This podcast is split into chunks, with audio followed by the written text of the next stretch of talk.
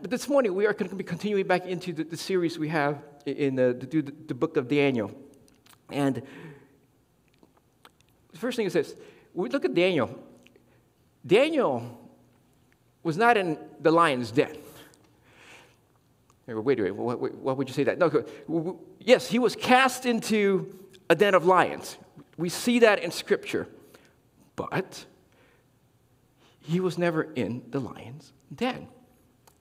But yet, when we read it the way in our modern times, in our humanistic ways of our minds, how, my modern eyes would see it, and the way the titles it was when I saw it reading it as, a child, even in Sunday school, sort of way, Daniel was in the lion's den. But actually, we look at the scripture, we, if we were to see it from the perspective of what it was intended from the audience of what it was supposed to be read, he was never in the lion's den because it was the lions that were in Daniel's den. Because so often when we see the trials or sufferings that we have in our lives, we see like everything is surrounding us, and it's me in front of that, or what has happened in the scripture, what the what I believe that the, the author is intending for us to read is that it wasn't that we are surrounded by our trials, that in the midst of the trials and sufferings, or maybe the injustice that we have before us, is the presence of God. It's, it's in there, rather than we are being surrounded. And so in the lions, where they were at, they were in the presence of God. And the trials or sufferings that we can experience in life, they either push us towards God or sometimes they push us, move us away. But when we are, the trials push us towards God, those are the moments, if we are able to endure, we leave a legacy of faith for others to be able to follow behind for us. This morning's topic, I realized, was something that I didn't want to talk about. And there's just been this voice in my mind in one way of saying, Daniel, and, and maybe I was saying this as a disclaimer, I do not mean to be insensitive in what we're about to say, to, say today. But at the same time, I wanted to make sure that I'm not going to be irrelevant. That, you know, I'm not going through trials, I'm not going through sufferings, but at the same time, in the light of what's going on in the world, I just, if we never talk about it, and if I keep saying, you know, this is not the right time, then we're never going to talk about it. But again, I just don't want to make sure I, I have no means trying to be insensitive or at this time of what I'm about to say. But in the times in our lives, if you look back, the greatest times of growth for us have oftentimes been a time of struggles. When times have been hard. If we really want to do well on that test, we studied hard for it. If we really wanted to do better in that job, we, we worked for that skill. We, we, we worked hard for it. And it's the times when things were just not smooth, in the times of struggles, it's when we grew the most, whether in our faith, whether we grew spiritually or, or mentally, in, in whatever parts of our lives. It was anything but smooth sailing. And as we were going through the series, Daniel, going to talk about in between two worlds, Daniel's life was anything but smooth sailing as a young teenager, just being plucked out of his homes and just being marched across the desert in chains, to be living in exile, to be given a new name, to be able to taken away, where they were trying to take away his culture, the Babylonians, make him assimilate into just being what everybody else is around him. See his friends be thrown into a fiery furnace, to him being falsely accused, and now he's being be thrown into an execution chamber. And when I read the story, I realized it wasn't because he was punished for what he did wrong, but he was punished for what he did was right. And in his life, and maybe for us in our lives, if we've been old enough, there's been times in our lives when we have faced injustices. When there's some things that are outside of my control, outside of my, my circumstances that affected me and changed things around me, and I had no say in that, but I still had to deal with it. Those, that, the trial, the suffering in my life. And sometimes we may have read in Scripture when the Apostle Paul tells us in Romans 8.28, so what happens when all these things happen? And we could try to tell in Romans 8.28, but all these things, well, they happen for good for those who love God. He works everything for good, right? And then we, we kind of just let, let, stop right there. So we, in, in, our trial, in my injustice, what I'm feeling, in my suffering, in this, my, my time, like, well, God, how are you working this out for good? But then we often forget this little second part of this context. It's for those who are called according to his purpose. So the good that happens that we're looking for, it's not the good that maybe you and I be thinking in our minds that this is what I want. But it's the good that is called according to God's grander purpose, what he has for us to put together into his plan. Because it doesn't say here that if you start giving to God and your tithes and offering, all of a sudden you're going to be debt free. That if you believe in His word and what He says and start following His ways, that you're going to be completely healed. Everything that happens, the good, is according to God's purpose, which is for us to leave a legacy of faith for others to follow behind us. Even in Hebrews 11, we look at all these great men and women of faith in the Bible. And we look at the, even look where Daniel was, how he endured. And we see how God, God delivered them. And we, we want something similar to what they had, some of the results that they experienced. But in Hebrews 11, 32b to 33, it talks about these prophets because they endured in their faith. And the prophets who, through faith, conquered kingdoms, enforced justice, obtained promises, referring to Daniel, stopped the mouths of lions. Great, so that's good. That's according to God's purpose. I will be delivered all the time. Well, not quite. Because also in the context of Hebrews chapter 11, it talked about those, because of their faith, because they endured, they were beaten, they were mocked, they were murdered.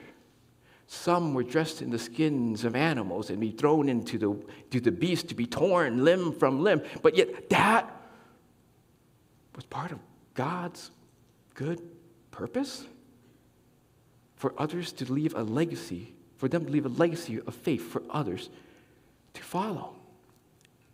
Because if we believe that God's purpose is really going to be good, it should be good all the time. In Psalm 18:30, it reminds us in this passage, I'll have on the screen. This God, His way is perfect. The word of the Lord proves true. He is a shield for all those who take refuge in Him. If God's will and His well, how He does things is good, it should be good all the time. It's the saying, God is good all the time. All the time, God is good. Well, then that also includes the bad times. The times that when it is not so good to us, but it is still good because, well, do we believe that everything is going to be good? And it's when we hold on to those truths and we are able to endure. That this is the story in Daniel, was where the early church was able to look into to, as, as for hope for the future when they were being persecuted for their faith. Because for them, in, in, the early church, after Jesus Christ was resurrected, and they started these gatherings in his homes, when they believed in, in the faith, and to, to, a certain extent, to certain parts in certain parts of the world, even today, when you follow God, things don't get better. Things get worse. You may lose your family. You may lose your job. You may lose your status. I mean, you just would just lose. Things just don't go well. And it was an encouragement to, to continue holding on to your faith as you are living in between two worlds, that there is hope. So in this early church, as we were facing these persecutions, facing like, why is this happening? Why is this injustice happening to us? The Apostle Peter reminds them the encouragement. And he's referencing back to Daniel chapter 6, which is what we went through a few weeks ago. And we'll see it correlating in these passages as it comes in parallel together and what was happening. So in 1 Peter, and I'll have it on the screen running parallel on here, he's encouraging these young believers, these young Christians, in this early church, in the midst of the persecution that you're experiencing, to be subject for the Lord's sake to every human institution whether it be to the emperor as supreme or to the governors as sent by him to punish those who do evil and to praise those who do good. Referencing back to Daniel chapter 6, verse 3. Then this Daniel became distinguished above all the other high officials and satraps because an excellent spirit was in him, and the king planned to set him over the whole kingdom. So you got to still be subject to those who are in your authority, in your role in your government.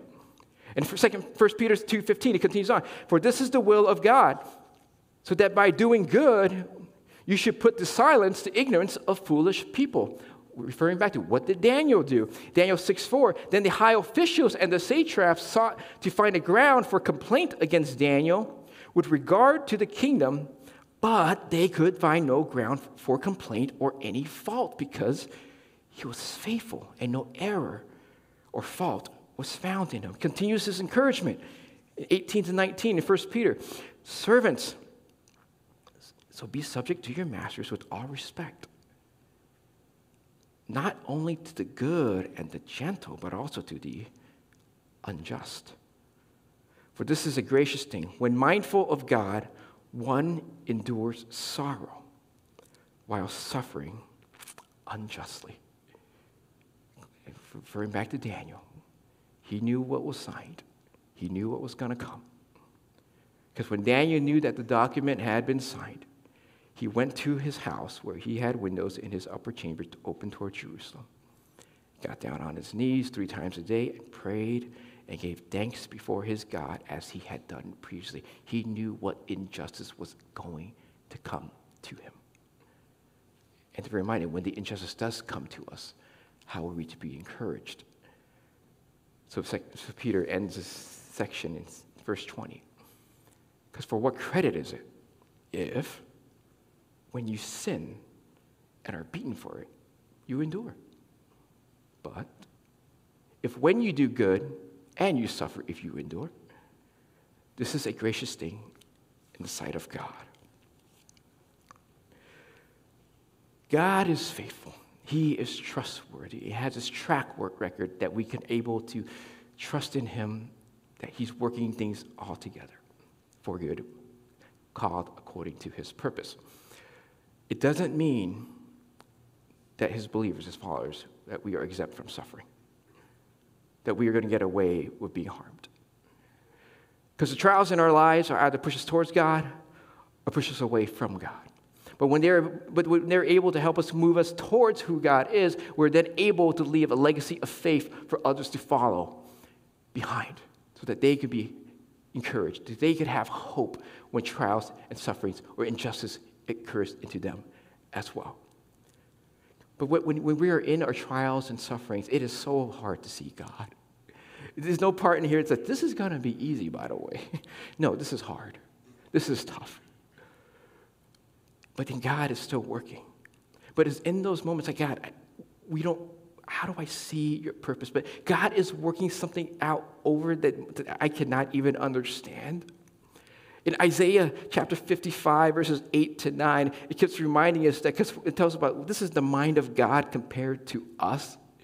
Because for the thoughts of God are not our thoughts, neither are his ways, my ways, declares the Lord. For as the heavens are higher than the earth, so are my ways higher than your ways, and my thoughts higher than your thoughts. I mean, the, thing is, like, the reason why I cannot understand what is going on for myself, what's in my situation, is because God, your ways and your ways of thinking are just so much higher than mine. As high as the heavens are from the earth, and they're pretty high.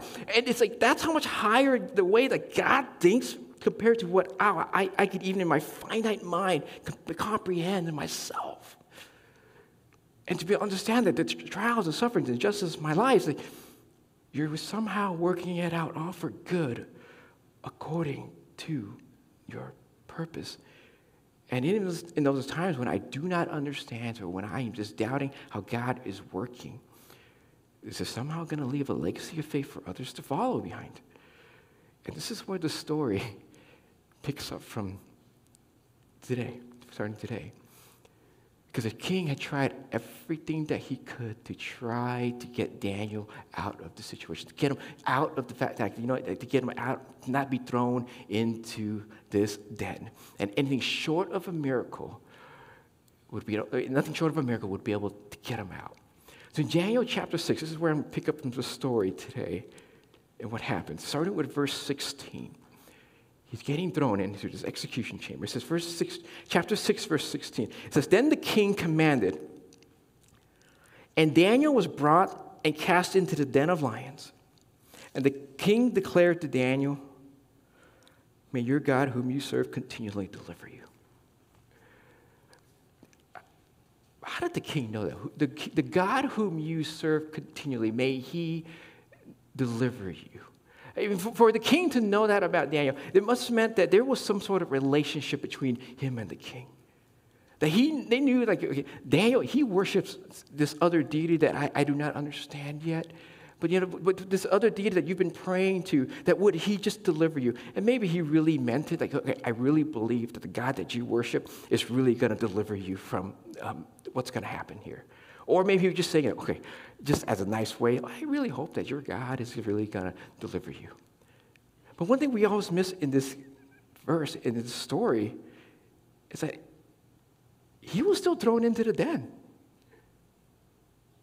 We kind of forget about that. So we, you jump to the part, okay, he wasn't harmed by the lions, but see, when, as, as, as followers, we are not exempt from suffering. He was still tossed in. There was no deliverance there. That was part of God's plan. And he was thrown into a den where these, these lions, I mean, wouldn't have any kind of protection. I don't know if you guys have ever been to the zoo or seen a lion up kind of close. The only thing that's just in front of us is just like glass. but even then, that protects us. And we can go there with complete safety, take pictures, take some selfies with that this beast that really, if that glass wasn't there, we'd be dead. they could overpower us at any moment. And yet he himself is being tossed into this, into the dark, into and then they're hungry, they're ready to just eat whatever. I mean, they're trained to eat whatever falls into it. But that is where he is. At, at, at this point is the story. If Daniel's life were to end, that would have been okay he was okay with it. God, if this was your will, I was pulled in from exile. I, I did what I could to lead people. I, mean, I led Nebuchadnezzar to faith, and this would be it.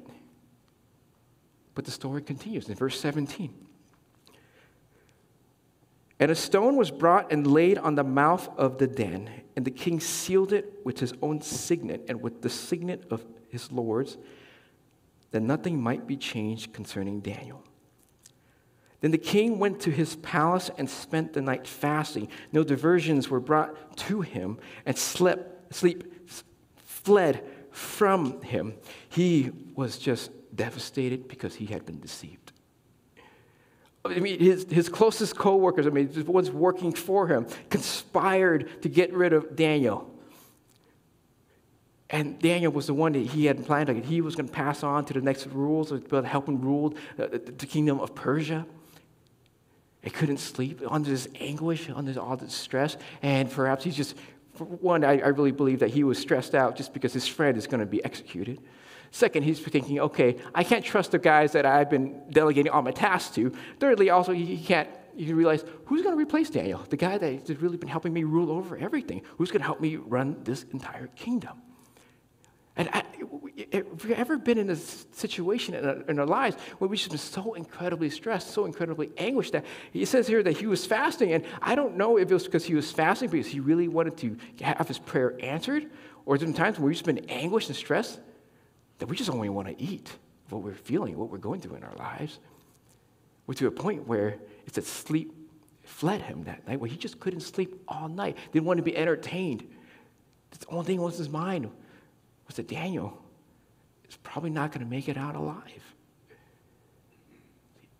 At the break of dawn, in the next verse, in verse 19.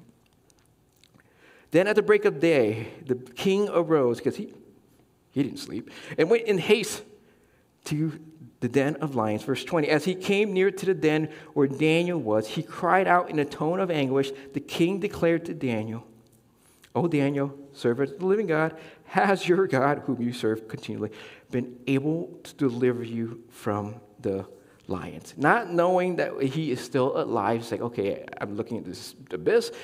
Daniel, are you still there? He doesn't know. But what, he, what does he hear back in the next verse? In verse 21. Then Daniel said to the king, O king, live forever. My God sent his angel and shut the lion's mouth, and they have not harmed me, because I was found blameless before him, and as also before you, O king, I have done no harm.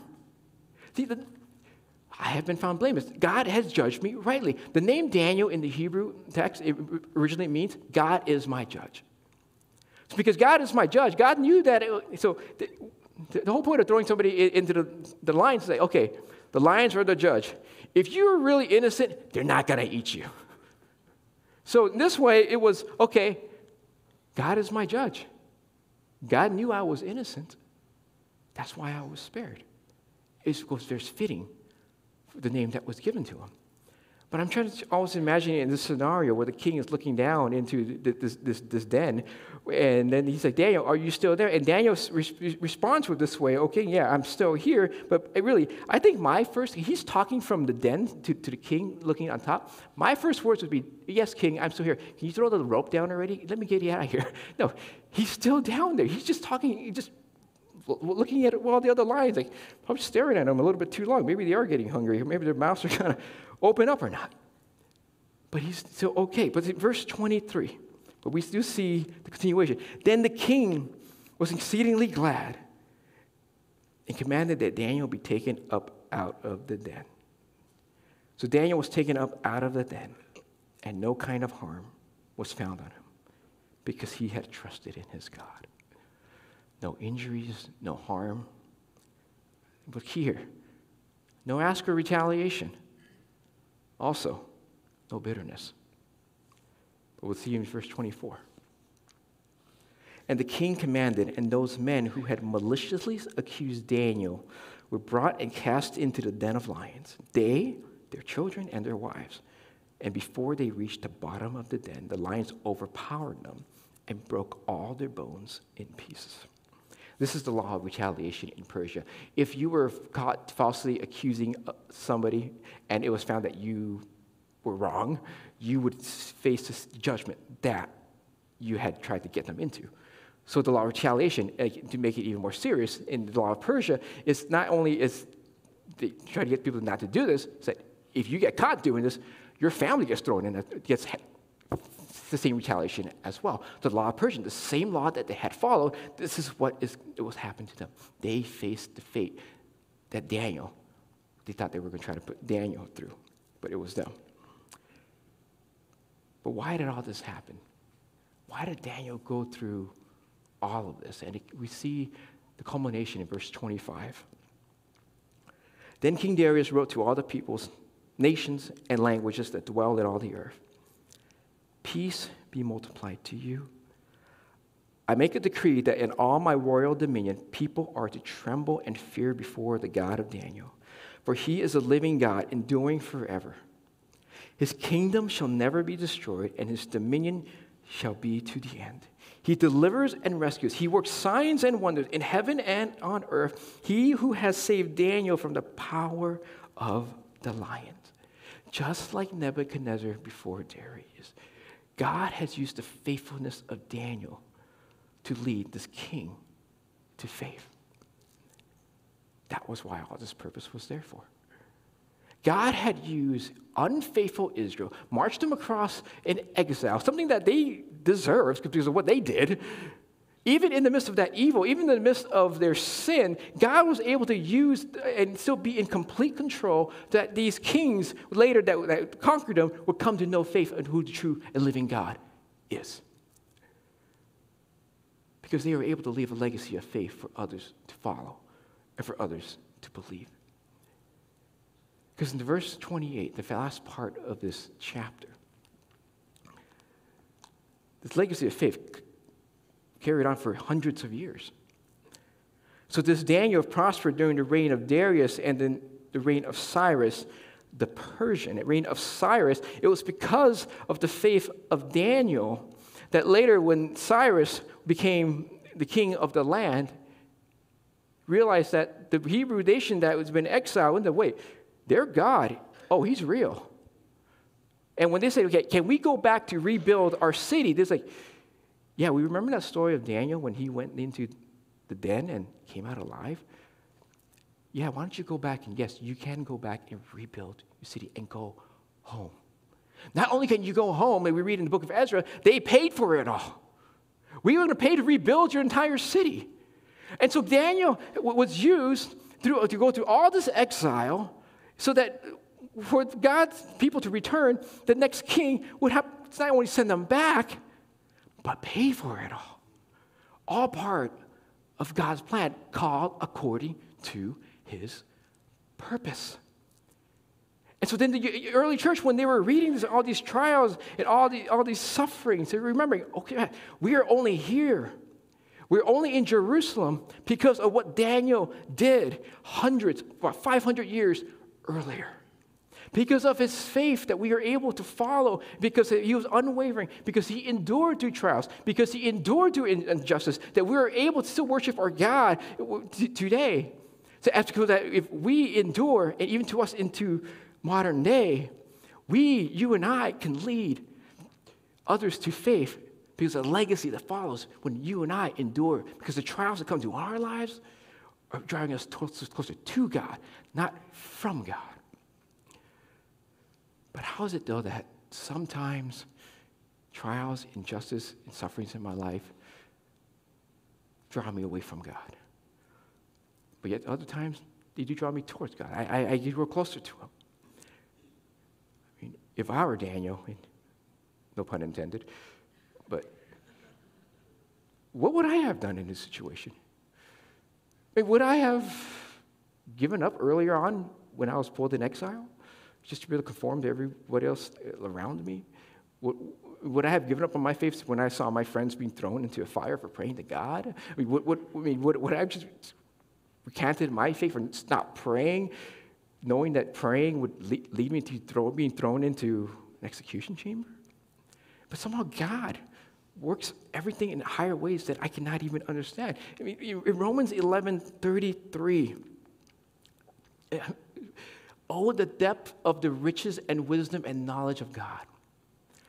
How unsearchable are his judgments and how inscrutable his ways. We do not, I don't know how God does it, but he does. He has it all in control. But what are the purposes of the trial or the injustice that you and I may be facing this morning? We've been eating healthy all of our lives, and we're faced with the doctors report that is not unfavorable. You studied hard to try to get into a college, but just because of your race, you can't get in. You know, you, you worked hard for this promotion, but because of your race, you can't get promoted. Or you're trying to get this job, but because of your gender, you can't get that job. I mean, it's like, that's outside of your circumstances. That's not right. For some of you may be bullied. Some of you guys may have been abused. Some of you, we grew up in different neighborhoods, we have different opportunities, but how are all these part of God's plans? And where can I see God in this? And how can I see, uh, how am I supposed to endure? You know, one thing about me, and I, don't know if I shared this before, but you know, one of the questions that is hard for me to answer when, when people ask me, when did your parents immigrate to this country? And I don't have an answer for that. It's because my parents never immigrated to this country. They're refugees. My parents are refugees, and there's a difference there. Because what happened was that my, my grandparents had to flee China and find, and they ended up in Vietnam, where my parents were born and raised.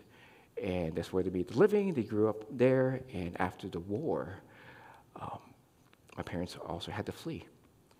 Everything that they had, and I remember being told, their home, all their savings, all their possessions, all the photos, anything you had, all your jobs, your security, anything you have, everything was gone. It went to zero to their names overnight.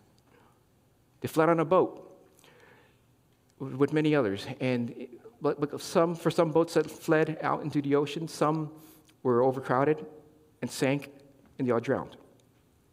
Some boats went out, were caught up by pirates, and they were all murdered. My parents' boat went out, uh, overcrowded. They were just robbed by pirates, lost everything, and left to die in the middle of the ocean with no food for seven days. And then, fortunately, they ended up in a refugee camp in Malaysia. And after sitting around for about a year, they were sponsored to come to the States to, as refugees. to start a new living here in the United States. I was born under government assistance. I still remember as a young child, one of my earliest memories was when I went to the grocery store and I saw my mom taking out the food stamps to pay for the groceries. And as she was getting it out, and we could see the stares from the people behind me, just looking at as, oh, it's, it's one of those families. Just feeling judgmental stares. I still remember that very vividly. But my parents were still very firm in their faith. That no matter what, we would still go to church. Every Sunday, we, we would honor God. But one thing that I didn't get at the time was that as we were going to church, they would still continue to bring, give the God the first fruits. They would still tithe and give their offering.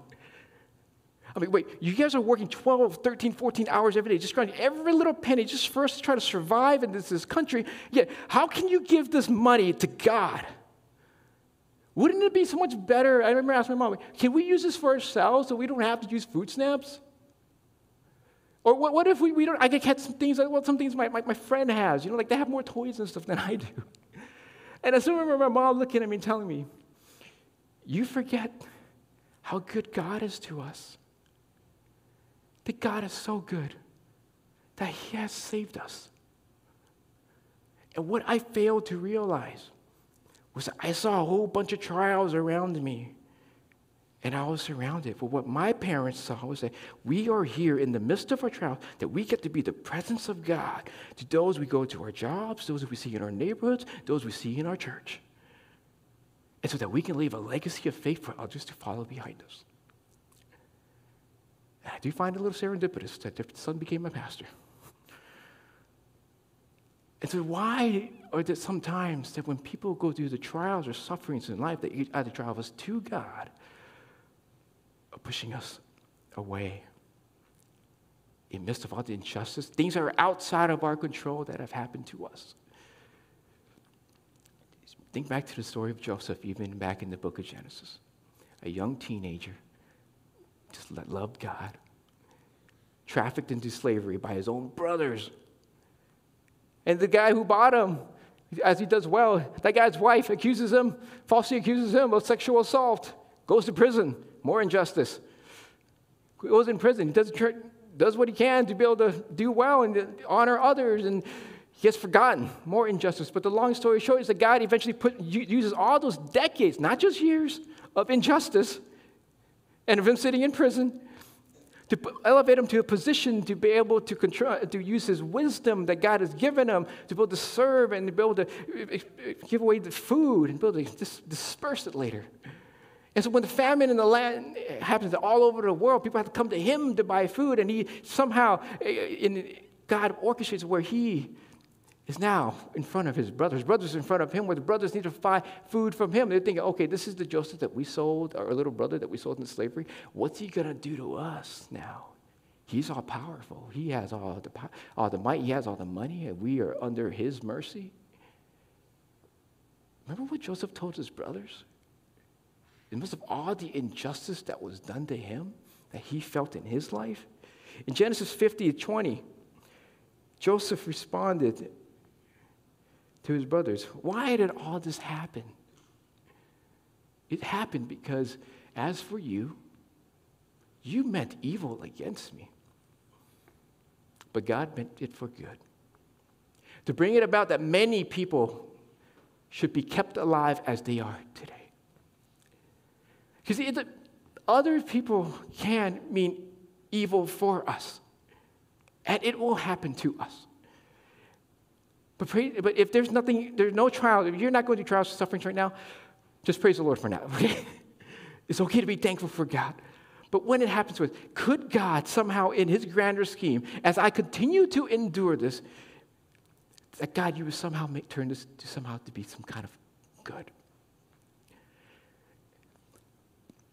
Uh, oh, and worship team, I'm going to have you guys come back up as we transition back into actually a time of communion.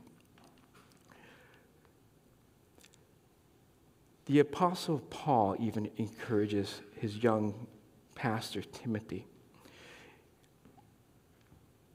When evil, when injustice happens to us in our own lives, remember to endure. 2 Timothy 2:10, he reminds them, I endure everything for the sake of the elect, that they may also may attain the salvation that is in Christ Jesus with eternal glory. Even as we move into time of communion, I want us to do for a moment, you should think for yourself. Again, if you, there are no trials or there's no sufferings or injustice that we're dealing with our lives at the moment, that was the times, praise God. it's okay, it's good. But when it does happen, and for those of us who have, it's perhaps just something going on in your life right now, maybe there is a trial, there is a suffering, even during times of communion, to remember that the resurrection of power of God is in us. And that as we endure, because we are not exempt from suffering, God, how could you be in this in my life? God, would you use this evil that is upon me right now? Could you use it for good somehow? That I could leave a legacy of faith for others to follow behind me. And when it's hard to endure, when those times when it's just tough, we, that's when we do what they did in the scripture in the Old Testament, in the New Testament, in the early church. We remember the story of Joseph. That though others meant evil for him, God used it for good. So that we can remember the, the story of Daniel. That though others meant harm for him, God still used it for good so that others were able to follow in a legacy of faith behind him. So that when you endure, that you leave a legacy of faith behind you for others to follow in your life. Let me pray first. God, we just thank you for these stories that you have given us to encourage us, to give us hope. That in the midst of all that we are going through, for God, I pray for those who are going through trials and suffering because of the injustices we have in this world right now. Whether through shootings or whether just through things outside of our control, things that we didn't, we just do, we're doing our part. But as we continue to do good, we will silence our critics. But somehow you would use what we are going through for your good, that somehow others will come to know who you are in our situations. That while others may have meant evil towards us, you work it out better for good in your ways that are higher than our ways, that in your thoughts that are higher than our thoughts, in, in ways that are inscrutable that we could not even understand. But by your resurrection power, give us the strength to carry on this week. But God, for those of us who have not been facing those trials, we want to praise you for continually to deliver us, even when we've forgotten. Thank you, Lord. We want to thank you for that now. And in Jesus' name we pray. Amen.